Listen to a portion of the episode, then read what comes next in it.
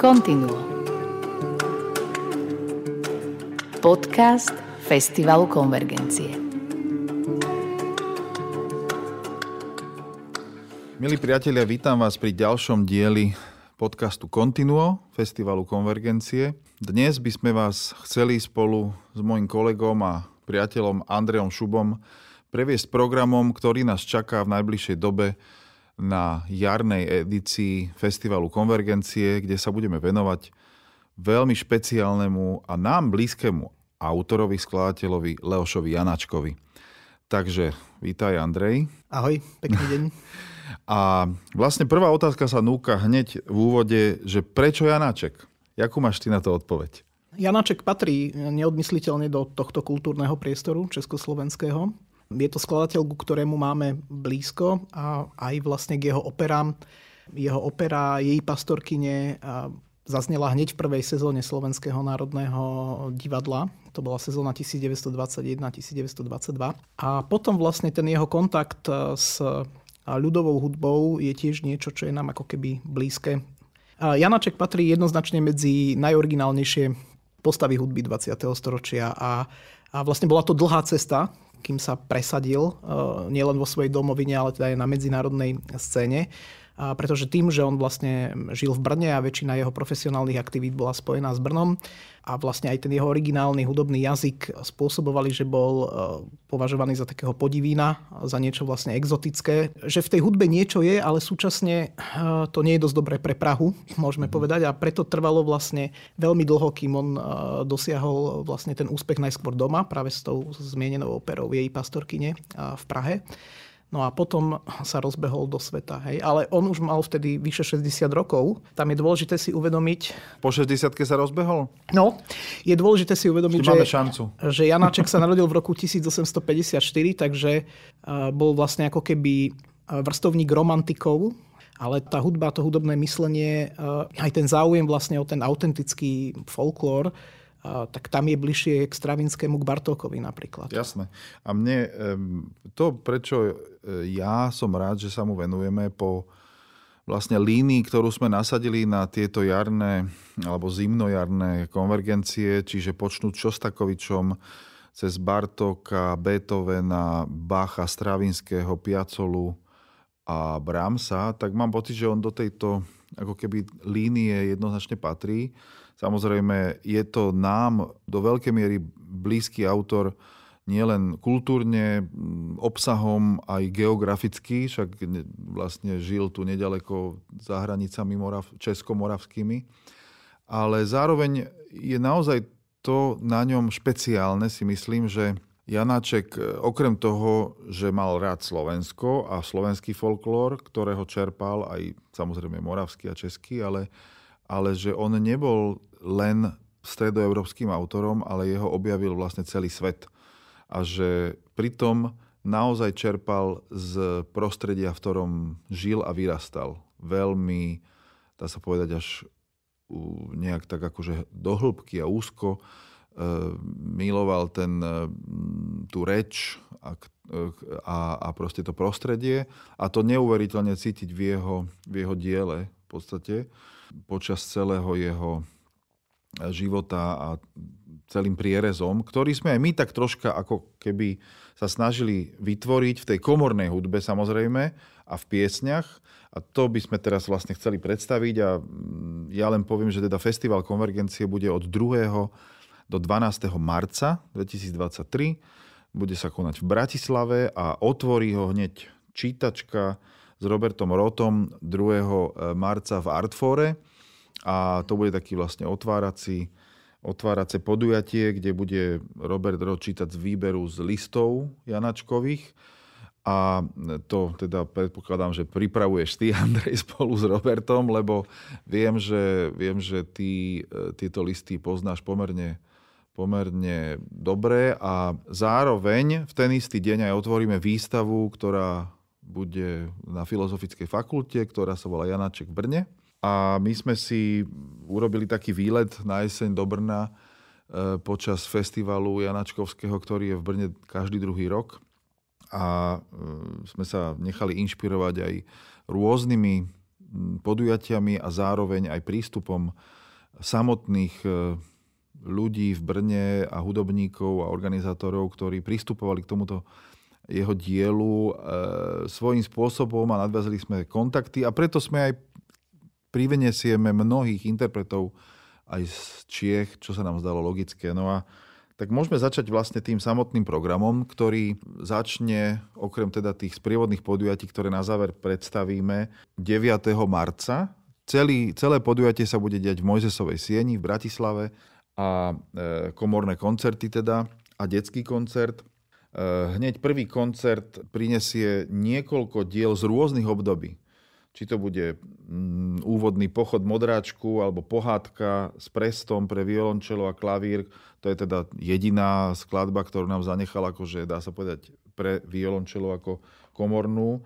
Po zarostlém chodničku, čo bude aranžman e, vlastne pre slačkové kvarteto a zaujímavé kapričo vzdor, ktoré príde e, odpremierovať teda na, na Slovensko, neviem, či to bude premiéra, ale nepočul som to tu ešte. Mám pocit, že by to premiéra mohla byť. Ale keď to nie, tak e, to zistíme samozrejme. E, príde Brno Contemporary Orchestra s, s Miroslavom Beinhaverom. No a tak e, poďme len krátko predstaviť tento prvý úvodný koncert, ktorý vlastne zaznie 9. a nazvali sme ho Pozarostlém chodničku.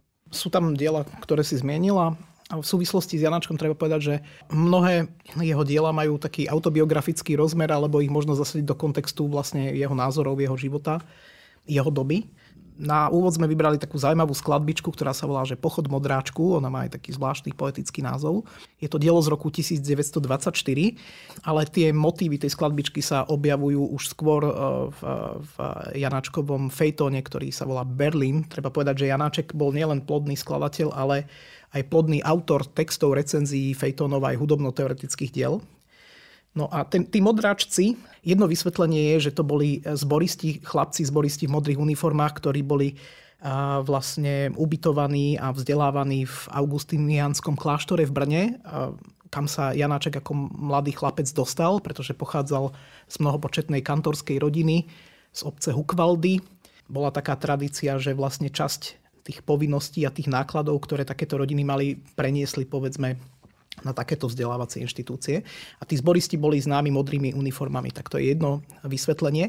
O inom hovorí sám Janáček, hovorí, že ako chlapec práve v Brne e, zažil v roku 1866 vojenskú prehliadku e, pruskej armády v rámci tzv. prusko-rakúskej vojny a spomína na to, že tam počul víriť plechové bubienky a hrať e, pikoly a vlastne tento obraz z detstva tej vojenskej muziky mu vlastne zostal a pretavil ho do tejto skladby Pochod modráčku, ktorej hudbu vlastne využil aj potom v tom autobiografickom dýchovom sextete Mládí, ktoré ale na konvergenciách zaznie v, v transkripcii pre Sláčikové kvarteto.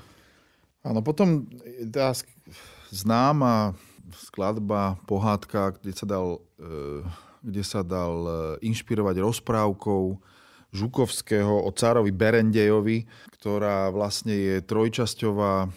Niektorí si myslia, že asi až štvorčasťová, ale nevie, nikde o tom nenapísal Janáček. Domnievame sa to z toho, že to záverečné presto, ktoré mm, my sme aj pridali aj v tomto programe, bolo napísané vlastne na tom istom e, papieri ako celá pohádka a tak vlastne mm, tí, ktorí Janáčkové dielo skúmajú a, a, a vydávajú, si mysleli, že vlastne Janáček chcel ako doplniť tie pôvodné tri časti, ktoré sú veľmi, dá sa povedať, také, a som povedal, že až rozprávkovo popisné toho celého deja. Každá je programovo nejak nachystaná alebo nastavená na ten dej pohádky a zároveň, zároveň je to aj veľmi slobodné, pretože je to veľmi farebné, veľmi Ehm, zaujímavo spracované a je to dielo z jeho druhého obdobia e, skladateľského, kde sa naozaj odklonil od takého romantického cítenia, ktoré sa prejavuje, dajme tomu, v sújte pre sláčiky alebo v iných dielach a bolo naozaj takým ako keby ovplyvnené dvořákom a tuto už viac e, čerpa z folklóru a, mm, a je, dá sa povedať, e, oveľa viac 20, skladateľom 20. storočia moderným a takým novým, dokonca odmieta akýsi novoromantizmus Wagnerov a, a hľada si svoju vlastnú cestu a veľmi to cítiť. No a myslím si, že ďalšie tie diela sú veľmi typické, či to je naozaj práve ten po zarostlém chodníčku, ktorý je vlastne pôvodom klavírnej skladby. E, no, to, nie sú to pôvodom klavírnej skladby.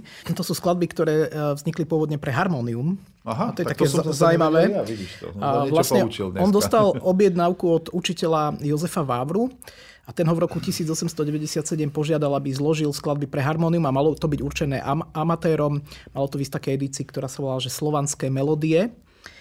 A je zaujímavé, že do tejto edície e, prispel skladbami Ondřej Hemerka, český hudobník, ktorý ale sa zaslúžil o rozvoj hudobného života na východnom Slovensku, keďže pôsobil ako regents chory v Bardiove a v Košiciach.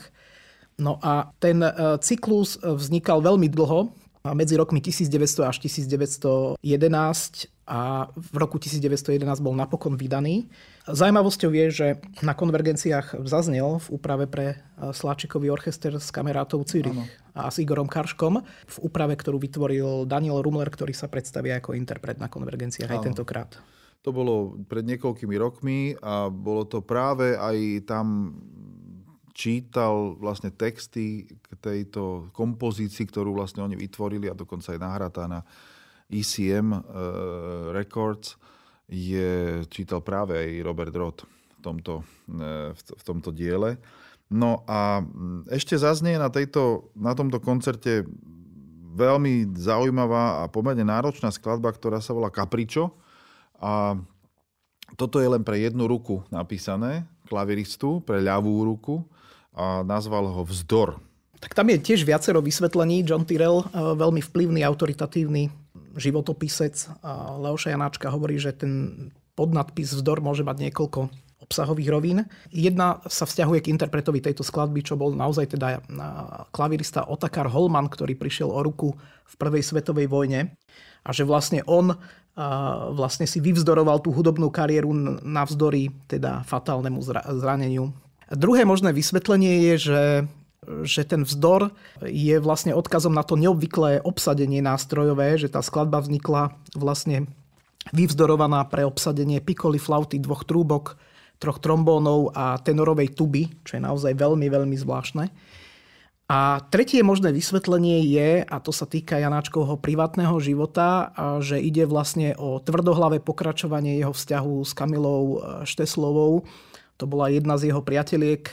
On tieto priateľstva udržiaval teda popri svojom manželstve. No a akokoľvek sa na to tá dobová spoločnosť teda pozerala, aj my môžeme tak ako sa tej, tej morálke možno zadiviť tohto majstra, najmä teda už vo vyššom veku, lebo tá Kamila Šteslová bola od neho o polovicu mladšia.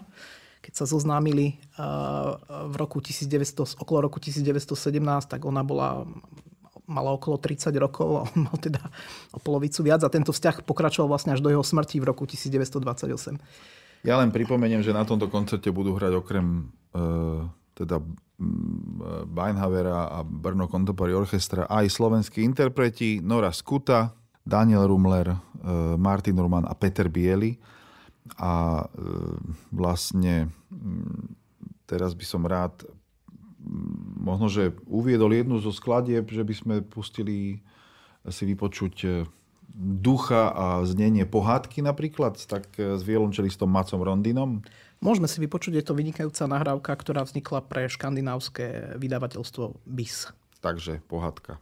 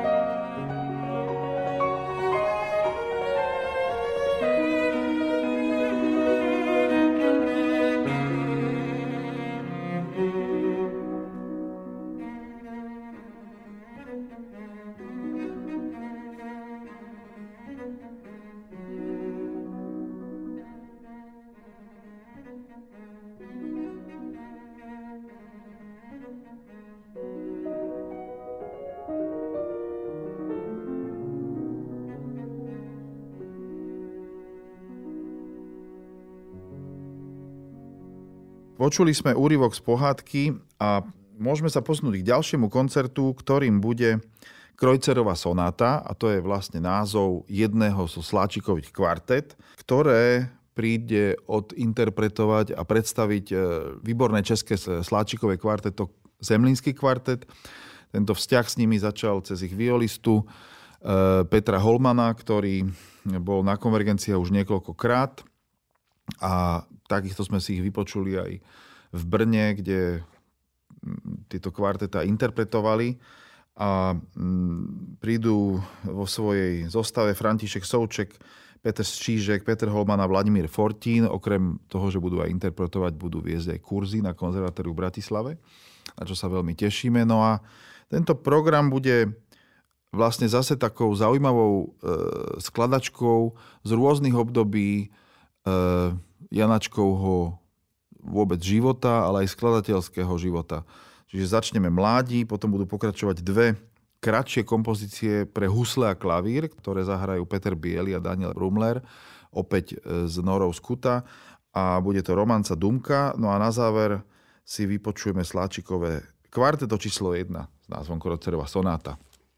Chceš k tomuto programu ešte niečo doplniť? E, napríklad Mladí je aranžmán, samozrejme pre Sláčikové kvarteto. Mladí je to kompozícia, ktorá vznikla pôvodne ako dýchové sexteto tak určite je zaujímavé to Slačikové kvarteto Krojcerová sonáta, jedno z dvoch. Slačikový kvartet Leoša Janáčka. Toto dielo má pôvod e, v klavírnom triu z rokov 1908-1909, ktoré ale stratené, nezachovalo sa, ale časy jeho hudobného materiálu prešla podľa svedectiev práve do tejto Krojcerovej sonáty. Ako hovorí názov, je to inšpirované Tolstého novelou. Janáček bol veľký obdivovateľ ruskej kultúry aj vlastne v, v oblasti nejakých politických názorov bol zastancom veľmi teda populárneho v tom čase, v tomto priestore uh, uvažovania o politike, ktoré, nazývalo sa to, že panslavizmus. Hej, mm. Že oni vlastne, a če, u Čechov to bolo možno ešte také markantnejšie ako na Slovensku, lebo, uh, alebo teda v Uhorsku, pretože vlastne v rámci Rakúsko maďarského vyrovnania Maďari dosiahli nejaké politické ústupky, nezávislosť a vlastne tie politické ciele, kdežto Čechom sa nič podobné nepodarilo. Takže oni naozaj, keď vypukla Prvá svetová vojna, tak e, na tých Rusov čakali vlastne ako na osloboditeľov, akokoľvek zvláštne sa nám to dnes môže vlastne zdať, tak, tak to bol dobový kontext. Táto Tolstého novela e, je inšpiračným zdrojom a tiež vlastne on o tom nekorešponduje so svojou manželkou, ale vlastne s tou priateľkou Kamilou Šteslovou, kedy hovorí, a to je zaujímavé, že on vlastne aj Max Brod, jeho prvý životopisec si to všíma, že on bol vždycky ako keby na strane takých tých utláčaných a, a bol veľmi citlivý na nespravodlivosť. Tak on hovorí, že, že mal som na mysli tú úbohú ženu trápenú a bytú, lebo je to vlastne príbeh manželskej nevery a pomsty podvedeného manžela. Takže je to príbeh o odpustení a vykúpení a tá hudba Janáčková môžeme povedať, že je hlasom ľudskosti. Mohli by sme si vypočuť ukážku vlastne z, z kvarteta Krojcerová sonáta a bude to živá nahrávka práve Zemlinského kvarteta. Super, takže Zemlinský kvartet, Sladžikové kvarteto číslo 1, Krojcerová sonáta.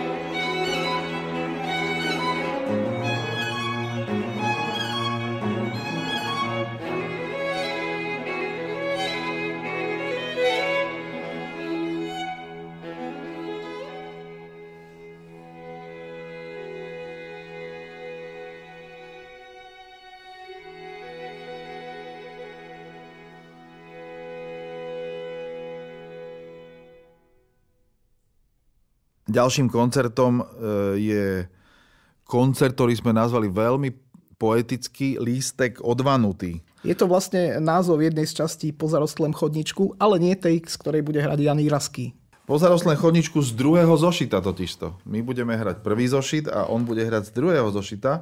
A okrem toho e, zahra aj sonátu, aj pre klavír, aj v mlhách. Skladbu v mlhách. To sa mne zase veľmi páči, ale ťažko sa to vyslovuje. Ťažko sa to vyslovuje, ale je to skladba, o ktorej sa hovorí, že ju vlastne inšpirovalo, inšpiroval koncert, na ktorom zazneli diela Claude Debussyho. A Janáček naozaj sa aj vo vysokom veku veľmi intenzívne e, zaujímal o aktuálne hudobné dianie. Tá kompozičná poetika Debussyho očarila natoľko, že sa údajne teda pretavila aj do originálnej klavírnej suity, ktorá sa teda volá v mlhách.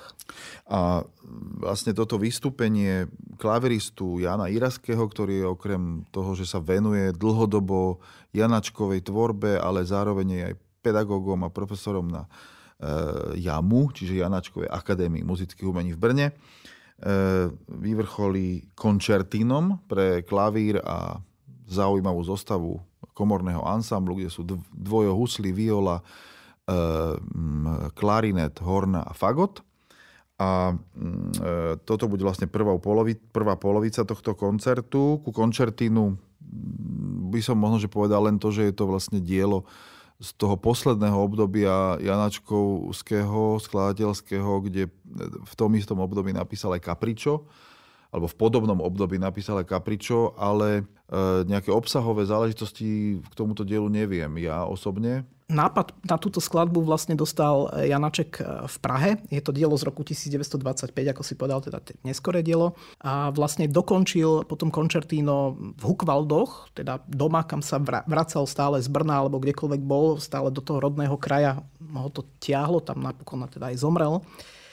A on v korešpondencii hovorí, že, že Concertino je taký malý hudobný žart a teraz vymenuje tam celú zoologickú záhradu zvieratie, ktoré sa tam nachádzajú, že cvrček, žaba a je to proste také ako keby zvukovo veľmi zaujímavé, neobvyklé, neobvyklé dielko, ako sme u Janáčka zvyknutí. Áno, na toto dielo sme veľmi dlho zvažovali, kto ho bude interpretovať, lebo aj naši slovenskí interpreti ho niekoľkokrát interpretovali ale nakoniec sme sa teda rozhodli, že dáme priestor tým, ktorí pochádzajú z kraja, kde Janáček žil a že vlastne prepojíme so slovenskými interpretmi.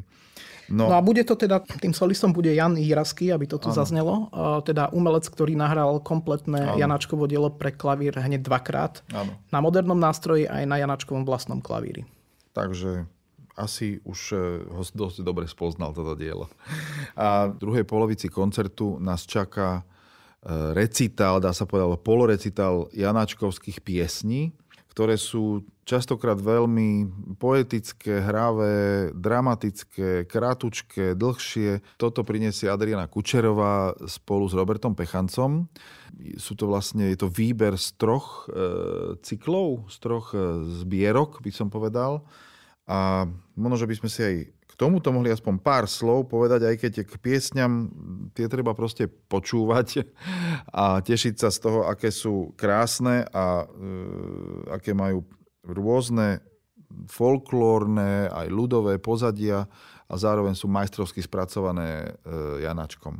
Hovorili sme, že Janáček bol teda aj môžeme to nazvať etnomuzikolog, zbieral, vydával tieto piesne, spolupracoval s Františkom Bartošom, používal pritom v tom čase najmodernejšiu techniku, čo bol fonograf. Viacere z týchto jeho... To podobne ako Bartok, nie? Áno. Viacere z týchto jeho vlastne záznamov v tom fonografe, z toho fonografu sa aj zachovali a aj vyšli v modernej edícii nedávno. A potom je zaujímavé sledovať vlastne, ako on s tým folklórnym materiálom narába. A to budeme mať možnosť aj na príklade piesní, ktoré priamo pochádzajú z územia dnešného Slovenska.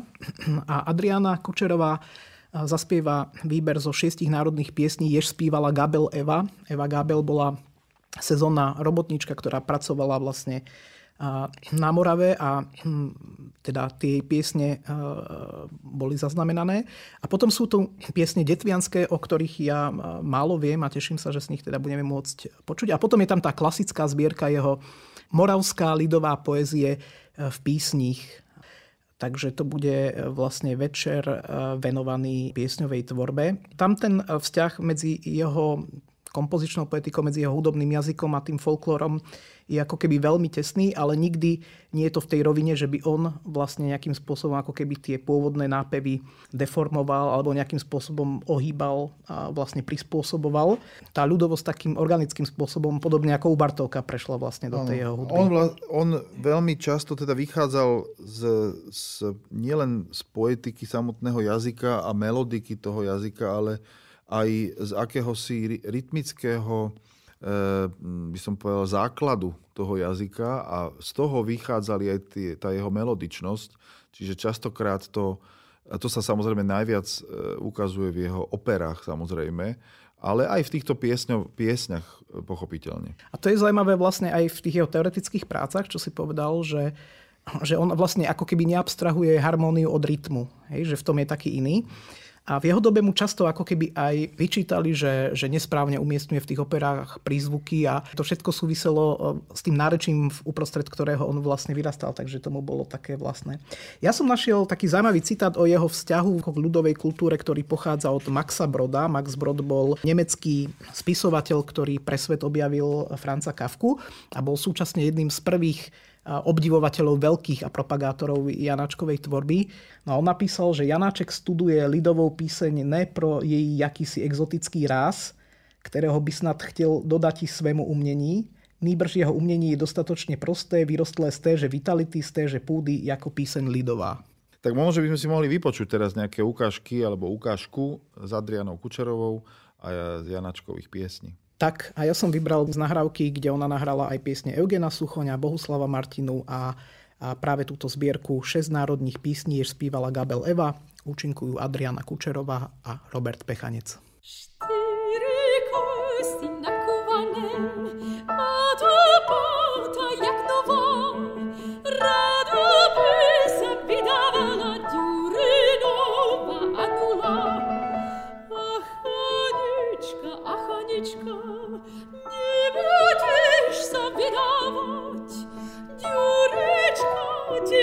ти подобрали,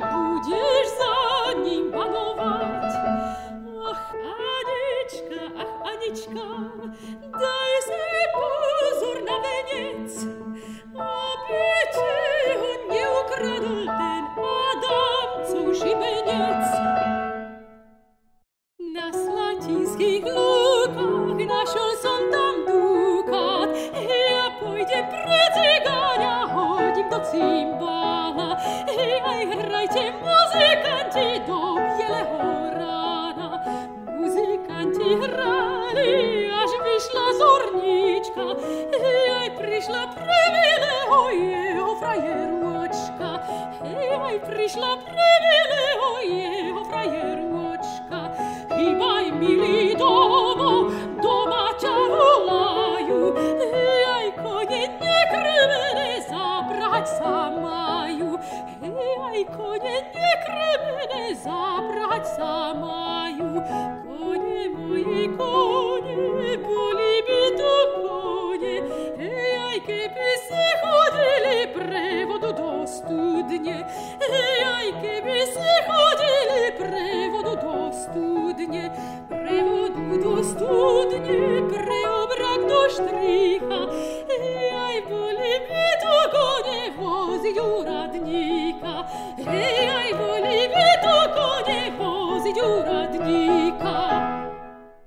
Takže vypočuli sme si piesne s Adrianou Kučerovou.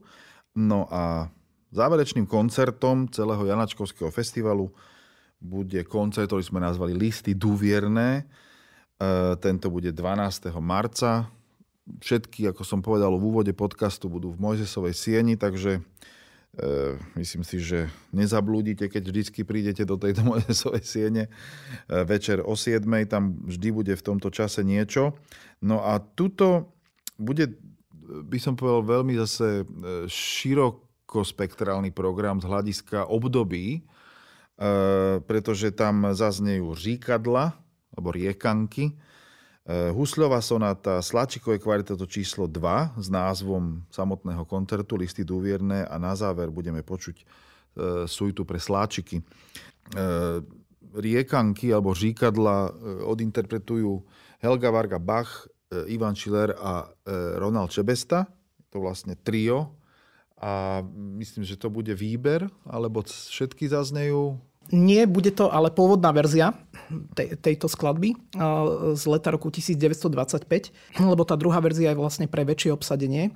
Riekanky sú zaujímavé tým, že vlastne boli inšpirované lidovými novinami, kde bola taká príloha, ktorá sa volá Detský kútik. Uh-huh. A tam vychádzali ilustra- riekanky s ilustráciami Jozefa Ladu alebo Ondřeja Sekoru, to je ten, ktorý nakreslil Ferda Mravca, Jana Hálu. A vlastne tieto ilustrácie, tie riekanky podnetili Janačka, aby vytvoril vlastne takýto hravý cyklus, a veľmi, veľmi pôvabný. A teda u nás zaznie vo verzii, ktorá sa podľa svedectiev Janačkovi až tak nepáčila a potom vytvoril teda tú väčšiu. Ale má svoj pôvab a podľa mňa je tiež ako keby veľmi, veľmi, veľmi pekná. Áno a sme veľmi radi, že Milan Paľa a Katka Paľová prídu zahrať huslovú sonátu, pretože oni sú akýmsi ďalším interpretačným mostom medzi Slovenskom a Brnom, kde, kde už roky žije Milan Paľa a Katka Paľová taktiež. No a Janáčková sonáta už na konvergenciách zaznela. A Igor Karško ju hral. Aj v Igorovej Karškovej verzii. A teraz sa veľmi tešíme na verziu Milana Páľu s Katkou Palovou a viem, že Janáček je pre Milana veľmi špeciálny autor. E, Kedy si dávno zahrali aj Janač, jedno z Janačkových kvartet s jeho pôvodným kvartetom z Brna. Takže mm, tá sonata je vlastne z obdobia tiež záverečného, ak si dobre spomínam, alebo... To je také, to je také ťažké, lebo e, on vlastne e, si v roku 1922 spomínal, že tú sonátu Huslovú písal e, na začiatku Prvej svetovej vojny a sám tam uvádza doslova, že když sme Rusi čekali na Moravie. A vlastne viacerí autori hľadajú teda takú ruskú atmosféru diela v tom dramatickom diele a všímajú si vlastne motivické prepojenia s jeho operou Káťa Kabanová, a táto opera, to odbočím, mala veľký úspech v Bratislave. Uh-huh. V 23. tu Leoš Janáček bol na predstavení uh-huh. a hodnotil e, vlastne to predstavenie vyššie ako e, brnianské aj pražské a tam vznikla tá známa veta, na ktorej sa už teda niekoľko týždňov bavíme, že v Praze mi závidí, v Brne mne nenávidí, ale v Bratislave mne návidí rádi. Čiže tak, my sa tešíme na Janačka. Tešíme sa, takže je tam vlastne ako keby toto, toto prepojenie s tým obdobím vojny. No a potom tie osudy boli veľmi komplikované, lebo veľmi slávny huslista Jaroslav Kocian, český, ktorý bol medzinárodne etablovaný, a od ktorého si vlastne Janáček sluboval, že toto jeho dielo vezme so sebou do sveta, tak sa tomu evidentne vyhýbal. A, ale napokon a zahral v Prahe e, vlastne e, dielo, e, najprv zaznelo v Brne, a, a potom zaznelo v Prahe, kde vlastne hral solo primárius českého kvarteta Karl Hoffmann. A potom sa už to dielo rozbehlo vlastne ako keby aj do zahraničia a zaznelo na Medzinárodnom festivale súčasnej hudby v Salzburgu, kam Janáček vycestoval, zaznelo tiež vlastne v Londýne, to znamená, že dostalo sa do kontextu diel skladateľov ako boli Berg, Schoenberg, Bartok, Prokofiev, Poulenc, Kodaj alebo Hindemith. Dokonca Hindemith, Hindemith si toto dielo vypočul v Prahe a on bol známy tým, že veľmi rýchlo dokázal skladby naštudovať, tak uviedol potom za pár dní jeho mhm. premiéru vo Frankfurte. Mhm, zajímavé. A takisto teda odznieje na tomto kontete Sláčikové kvarteto číslo 2, čiže listy dúvierne, v interpretácii Zemlického kvarteta.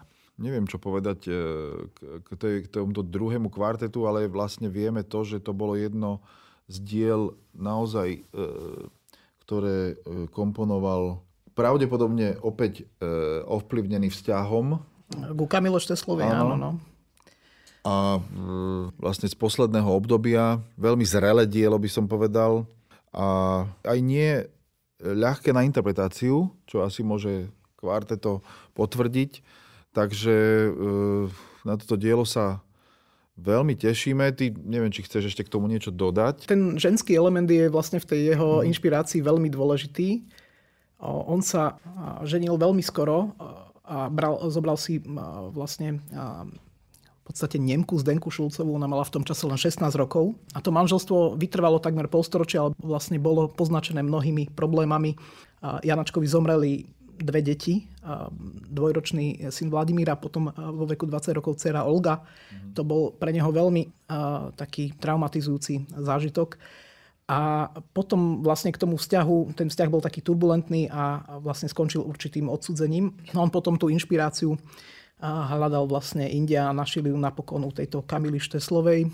A on to vlastne aj tak vysvetlil, kedy povedal, že ja vím, že šeba mnohdy byť skladateli v blízkosti ohne, Hej, a hovorí e, Förster a Novák, to je vidieť, že sedí u studené pece. Takže on vlastne túto Kamilu e, vyhľadával a udržoval s ňou vlastne ako keby dlhoročný, dlhoročný vzťah a tie listy dôvierné naozaj e, vznikali od januára do februára roku 1928 v poslednom roku jeho života. On hovorí o tom ako o ich spoločnom diele je to evidentne ako keby milostný list, e, jeho význanie e, tejto svojej múze alebo, alebo, alebo teda láske.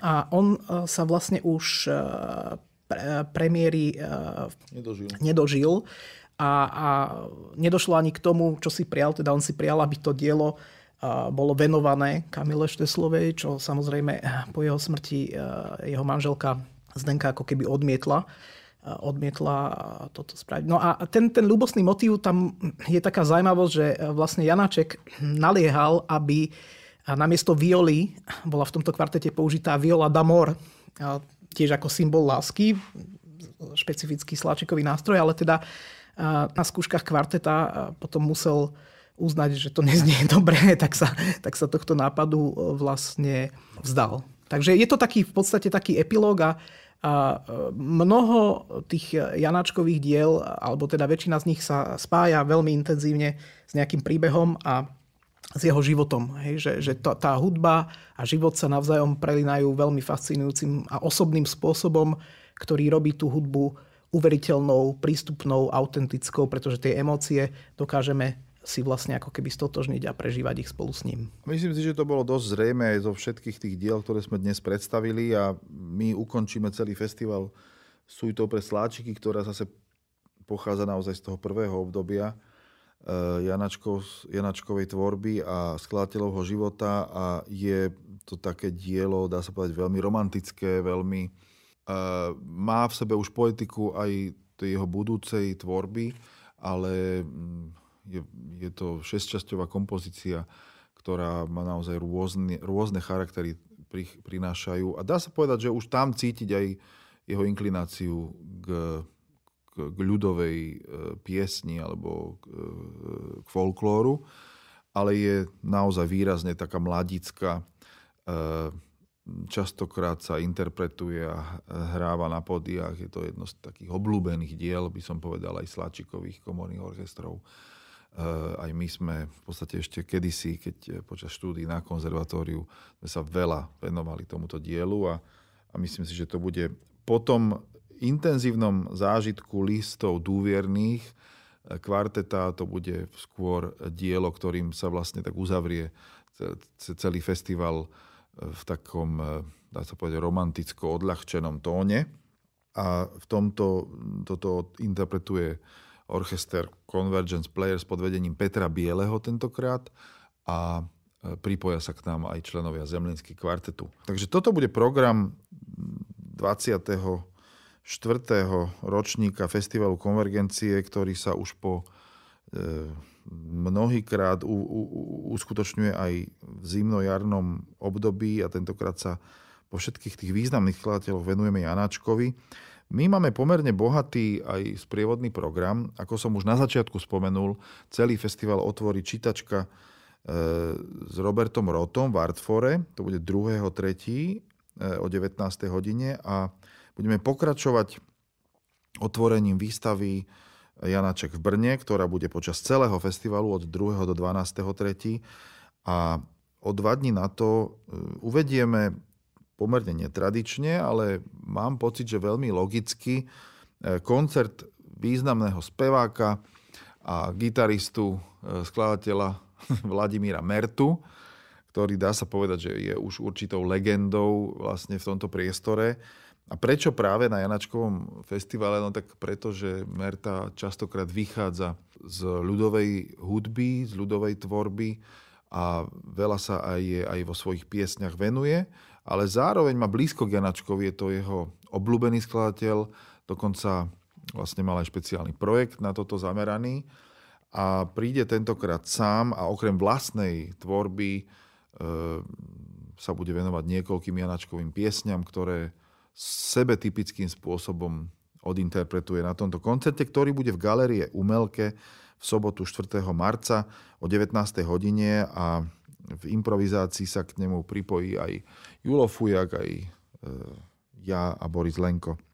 A okrem toho mm, prinesieme aj koncert pre deti, ktorý bude taktiež v Mojzesovej sieni, ktorý sme nazvali 51 strún. A to preto, že tam bude e, harfa a husle. A bude to koncert v spolupráci s Filharmóniou Brno a mm, bude vlastne v nedelu o 10.30. A Takisto prinesieme prednášku v spolupráci s Českým centrom, ktorá bude zase o 17. hodine v 9. marca, čiže v deň prvého koncertu v Mojzesovej sieni a táto bude v Českom centre a docent Jiří Zahradka, ktorý je vyhľadávaným expertom na Janačkovú život aj hudbu, tak e, vlastne nám uvedie v podstate Janačkové dielo a jeho život e, práve v Českom centre. Táto prednáška bude na voľný vstup. Takže srdečne pozývame tých, ktorých zaujíma e, Janačkov život a jeho dielo a ktorí ho chcú troška hĺbšie spoznať. No a okrem toho jeho manželka, pani Šárka Záhradková, urobí špeciálny workshop a seminár v škole Narnia, kde, kde vlastne sa budú venovať počúvaniu a spôsobom predstaví deťom vlastne Janačkovú tvorbu a jeho život. Takže toto No, je, je dôležitá vec, na ktorú som zabudol, a pre mňa mimoriadne. Obľúbené jedlá Leoša Janačka, e, ktoré budú podľa e, receptov Mariestej Skalovej. Môžete ochutnať v Bystre Oto alebo kaviarni Emil, Bistro Atelier, v Café Opera či Svek to go aj v Artfore, vo viacerých teda bistrách a kaviarniach v Bratislave. Srdečne vás aj k tomuto pozývame. No a tak vás srdečne pozývame na záver. Neviem, či ešte ty chceš niečo dodať k tomuto celému. Ja mám citát na záver. Dobre, tak ja poviem, že ešte raz opakujem, že festival konvergencie e, edícia Leoš Janáček alebo edícia Janáček bude od 2. do 12. 3. 2023 v Bratislave. Tešíme sa na tento program, ktorý bude farebný, rôznorodý a bohatý a tešíme sa, ak sa k nám pripojíte a prídete spoznať dielo tohto velikána a bude v Mojzesovej sieni v Artfore, v Galérii Umelka, v Českom centre, ale primárne v Mojzesovej sieni. Tešíme sa na vašu prítomnosť a srdečne vás pozývame. No a na záver teda Janáčkov citát. Kráse a pravdivosti skladby neviežíme, dokud po zádech mráz nejde, dokud nezapomeneme dýchat. Takže dúfam, že aj e, toto zažijeme počas e, koncertov Janačkovej tvorby. Srdečne vás pozdravujeme a pozývame.